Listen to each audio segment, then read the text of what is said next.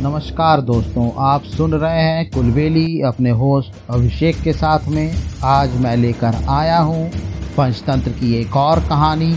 आइए शुरू करते हैं कहानी आपके होस्ट अभिषेक के साथ में। वफादार नेवला एक गाँव में मनोज और उसकी पत्नी सरिता रहती थी। उनकी कोई संतान नहीं थी। उनके पास एक पालतू नेवला था, जो उनके साथ ही रहता था।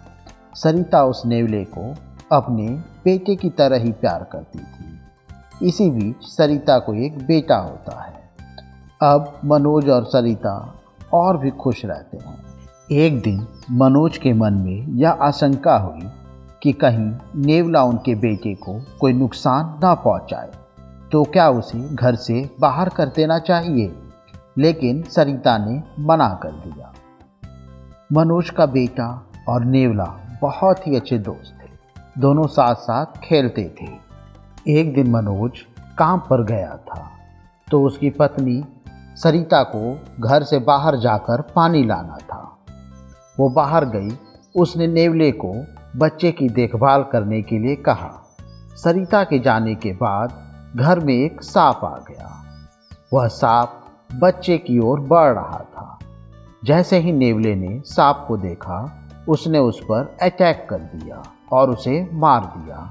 जब सरिता पानी लेकर वापस लौटी तो उसने देखा कि नेवले के मुँह पे खून लगा हुआ है। वह डर गई। उसने सोचा कि नेवले ने उसके बच्चे को मार दिया।